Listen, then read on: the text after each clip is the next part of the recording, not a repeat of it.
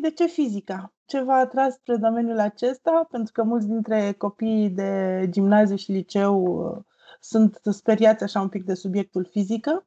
Și ce v-a plăcut la, la fizică și de ce ați rămas pe traiectoria asta în continuare? Da, să știi că și eu sunt ca ei, pentru că eu am fost corigent la fizică. Nu cred. Am fost corigent la fizică. Ba da. Uh, am fost corigent pentru că m-am certat cu profesorul, pentru că profesorul vrea să-mi explice fizica doar cum era manual și mie mi se părea că se poate face și altfel și e mai mult mai frumos dacă o face altfel. Și atunci a fost o ceartă, așa să spun așa, publică, cu cancelarii, cu poveste lungă de tot. Am scăpat până la urmă, că din cauza lui e, urma ca să nici măcar să nu pot să dau bacalaureatul să ajung la facultate. Până la urmă totul s-a terminat cu bine. Și eu, eu am făcut mai, mai întâi facultatea de electrotehnică din cauza asta. Pentru că după toată întâmplarea asta, nu mai mi-aduc aminte, nu mi-a mai adus aminte de fapt, ca să spun așa, de faptul că eu am descoperit de fapt fizica la țară.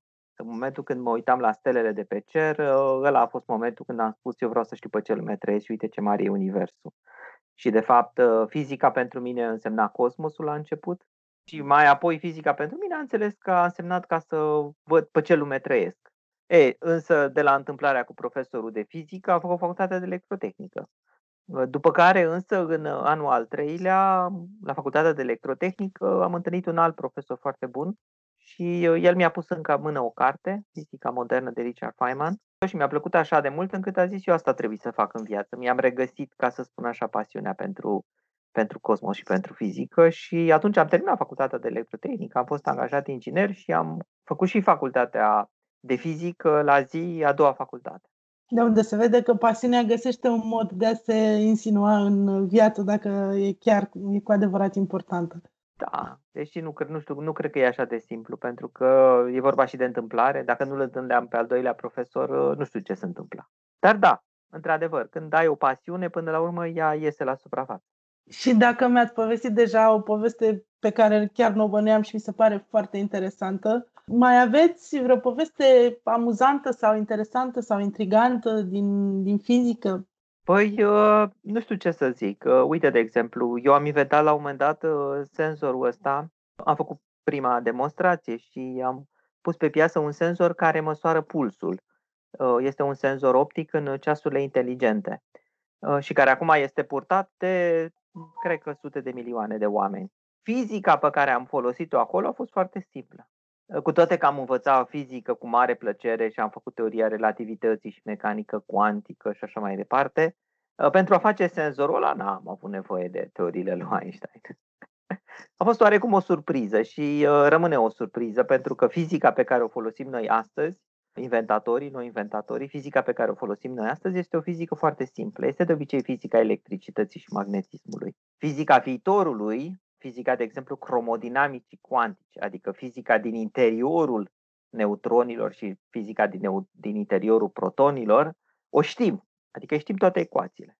Dar nimeni acum nu face vreo invenție sau o inovație cu ea. Ceea ce iarăși mi se pare, mi se pare paradoxal. Stau așa și mă gândesc cum o să fie fizica pe viitor atunci când oamenii merg la serviciu nu să inventeze folosind uh, electricitate și magnetism, ci folosind cromodinamică cuantică. Adică cum o să arate lumea respectivă. Imaginez că mult, mult diferită și nu știu dacă cineva și-o poate imagina. Dar lucrul ăsta se va întâmpla pe viitor. De ce este interesantă fizica pentru copii, de exemplu, pentru noi, pentru toată lumea în viața de zi cu zi? Cum să-i facem pe copii să le placă fizica? Pentru că odată ce le va place fizica, vor descoperi un univers extraordinar de interesant. Uh, sunt două lucruri. Uh, unul este de ce ne-ar uh, interesa și al doilea, cum putem să facem să le placă fizica copiilor. Ideea este că la ora actuală suntem înconjurați de tehnologie și tehnologia a fost făcută posibilă datorită fizicii. Între timp au mai apărut și alte științe, a mai apărut și chimia, a mai apărut și biologia. Eu de obicei le privesc ca un fel de fizică mult mai grea.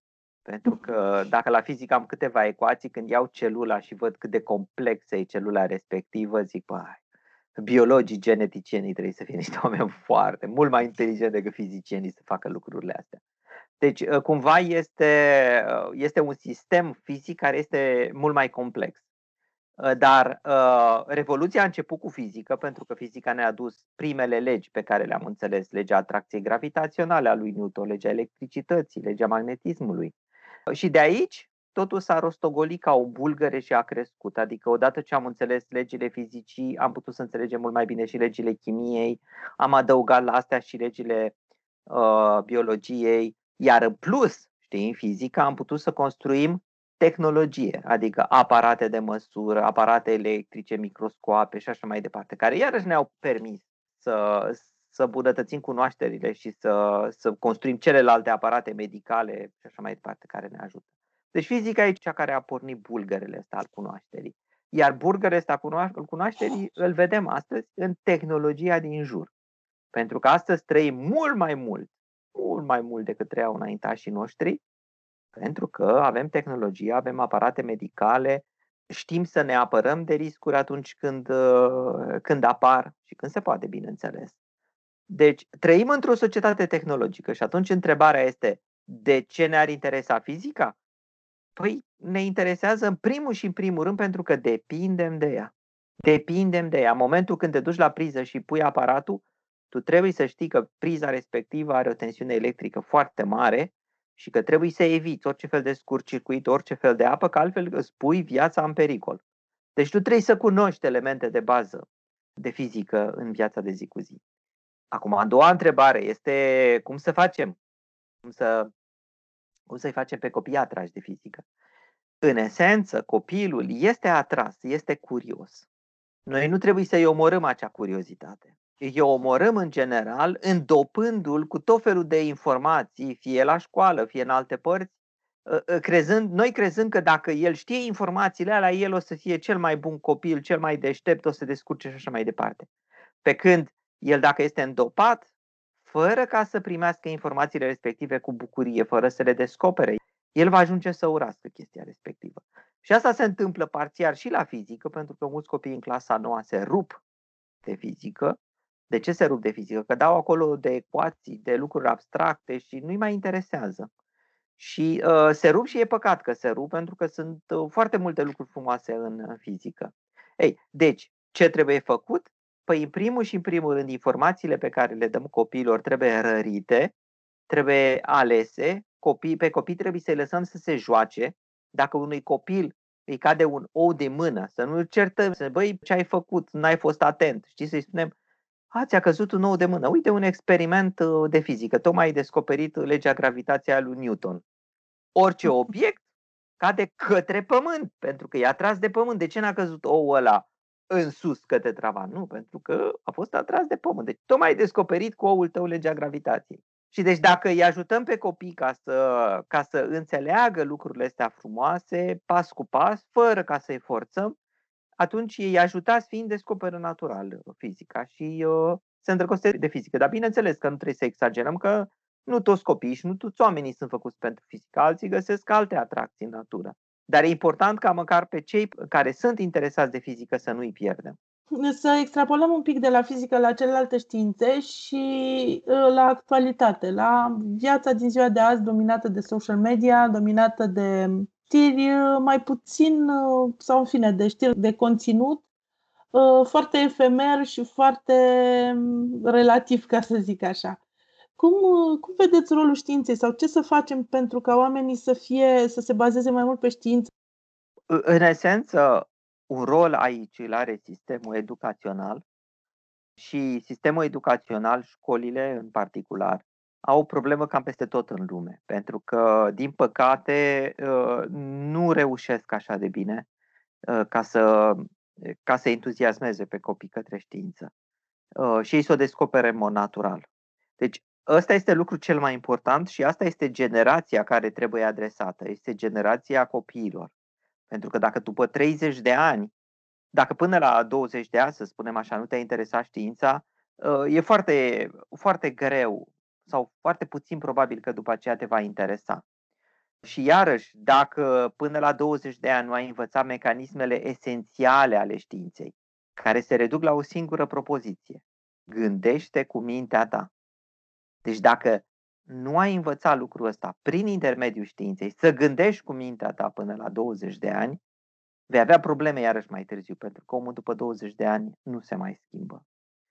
Și din cauza asta, părerea mea e că nu prea poți să mai faci mare lucru, mare lucru cu știința uh, după o anumită vârstă, să spunem, am zis așa, aproximativ 20 de ani, poate să fie 25 de ani. După aceea chiar nu poți să mai faci mare lucru. Oamenii sunt uh, cei care sunt, uh, nu se mai schimbă, părerile sunt cam formate, nu se mai schimbă și dacă încerci ca să aduci știința și să, să le o impui, vei obține un război. Și e neplăcut pentru societate.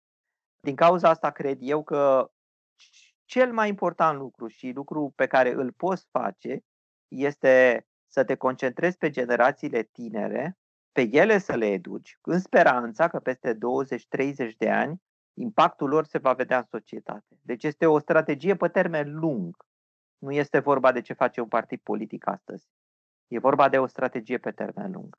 Cred că educația chiar este singura singura cale spre a îmbunătăți cu adevărat uh, viața noastră, numai că la noi în România, după cum știți, sistemul educațional are o inerție imensă și deși se tot schimbă în fiecare an, uh, schimbările nu sunt în această direcție.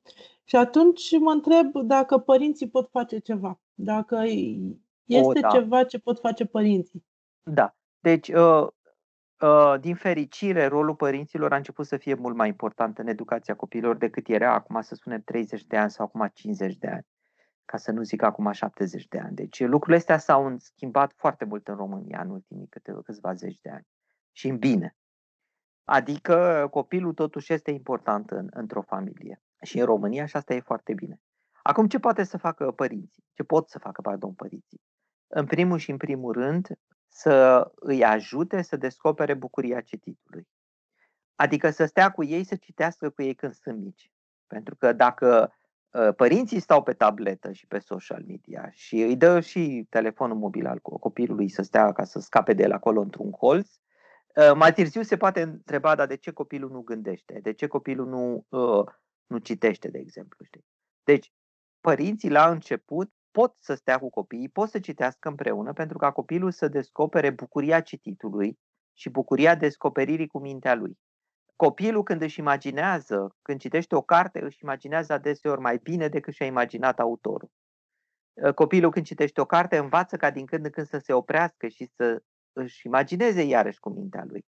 Deci ă, este un antrenament ă, și o bucurie și dacă copilul descoperă această bucurie și mai ales nu numai bucuria citirii, ci bucuria imaginației din citit, atunci va purta cu el bucuria asta și, așa cum spuneam, va învăța să gândească cu mintea lui. Deci ăsta este primul punct pe care uh, pot să-l facă părinții și știu că e foarte greu, că și eu am trei copii. Uh, acum cei drept copiii mei sunt mari, uh, dar îmi dau seama că e greu. Dar ăsta este primul punct. Deci pot să-i ajute la citit. Apoi, tot așa, pot să, să-i ajute împreună să descopere lucruri. Adică pot să facă experimente acasă cu copii. Ă, sunt tot felul de chestii. Le-am cumpărat și eu pentru copiii mei și făceam și eu cu ei experimente acasă. Nu costă foarte mult. Niște tooluri de genul respectiv, uite, ai să amesteci, hai ca să, ca să facem împreună niște experimente.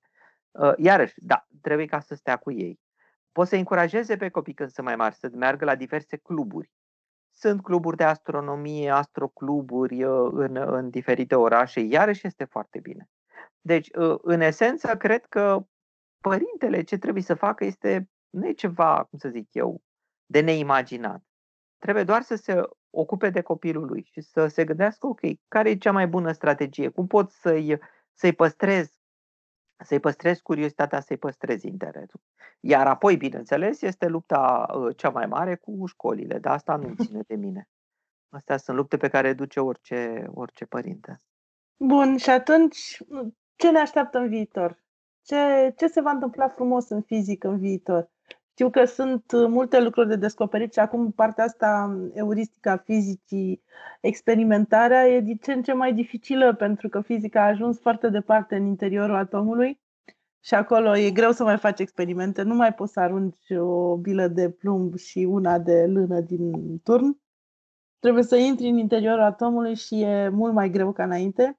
Și totuși care sunt teoriile care urmează să se confirme sau care sunt descoperirile pe care le așteptați în viitorul relativ apropiat, în următorii 20-30 de ani? Întotdeauna e riscant. uh, ca să spui. Uh, dar cert este că la ora actuală se fac multe descoperiri în astrofizică. Se fac multe descoperiri în astrofizică nu numai pentru că am trimis sateliți și avem telescoape în spațiu, dar și pentru că am îmbunătățit metodele de procesare a datelor, de procesare a imaginilor. La ora actuală, de exemplu, descoperirile astea de astrofizică se fac la Galați. Nu se fac la Galați, pentru că cineva din Galați, un elev din Galați, da, ă, s-a conectat la un telescop undeva în ă, sudul Spaniei ă, și s-a uitat pe cer și a descoperit o exoplanetă. Da. Pentru că are această capabilitate de a accesa telescoape din lume și poți să faci procesarea la tine acasă. Nu trebuie să ai telescopul respectiv în curte, deși cei de la Galați au și telescoape. Galați și mai este unul, unul foarte bun, un astro, ă, astro club foarte bun, dar nu mi-aduc aminte, nu la Bacău. Ce, ce orașe mai sunt acolo lângă? Mm, mai țin minte, Tecuci? Da, da, Tecuci. Da, da, da, Tecuci, Tecuci. Mai este un astroclub la Tecuci. Da, da, da. Și, deci, descoperirile uh, se fac astăzi, dar se fac în astrofizică și, într-adevăr, în laboratoare nu prea mai putem să facem descoperiri de fizică fundamentală. Atenție, vorbesc de fizică fundamentală, pentru că ne trebuie echipamente foarte mari. În schimb, în laboratoare se pot face întotdeauna descoperiri în fizica materialelor, descoperiri în tehnologie, în inventică, în inovație, deci și lucrurile astea iarăși pot să schimbe lumea. Pentru că imaginează că se descoperă acum supraconductivitatea la temperatura camerei, care ține de fizica materialelor. Asta înseamnă că pf, vom avea Computere mai rapide? De, da, exact, de mii de ori mai rapide, pentru că ele vor folosi supraconductor la temperatura camerei și tot felul de alte lucruri. Deci încă se va inova și se va inventa foarte mult cu tehnologia pe care o cunoaștem astăzi, cu fizica pe care o cunoaștem astăzi. Uh, și îmi este greu să zic cum va arăta peste 30 de ani. Cred că, uh, de exemplu, inteligența artificială, ceea ce se numește inteligența artificială, că nu e chiar atât de inteligentă, așa, inteligența asta artificială între ghilimele uh, va schimba oarecum fața societății. Imaginează că vom avea, de exemplu, mașini care vor merge singure. Și lucrul ăsta cred că se va întâmpla în 30 de ani. Uh, și deci asta va fi o, o revoluție, inteligența artificială, uh, analizele de date, iarăși vor face o revoluție. Computerele cuantice? O să devină realitate? Cuantice încă nu sunt sigur, pentru că S-ar putea ca să avem într-adevăr computere cuantice, poate peste 30 de ani, poate, poate peste 50 de ani, uh, și ele iarăși ar revoluționa, numai că de asta nu sunt așa de sigur. Din cauza problemelor încă tehnologice pe care le văd în uh, calculatoarele cuantice. Uh, și nu pot să-mi dau seama dacă este realist să-ți imaginezi că peste 30 de ani oamenii vor avea computere cuantice acasă. Îmi e și mie greu ca să ca să-mi dau seama dacă asta este posibil. Dar ă, dacă vine cineva foarte inteligent și rezolvă câteva probleme fundamentale, cum e, de exemplu, decoerența cuantică, cum e uh, corelarea cuantică la distanță mai mare, cum e creșterea numărului de qubits. Deci dacă rezolvă cineva câteva probleme fundamentale, atunci da, va fi, va fi o revoluție și vom avea calculatoare cuantice acasă.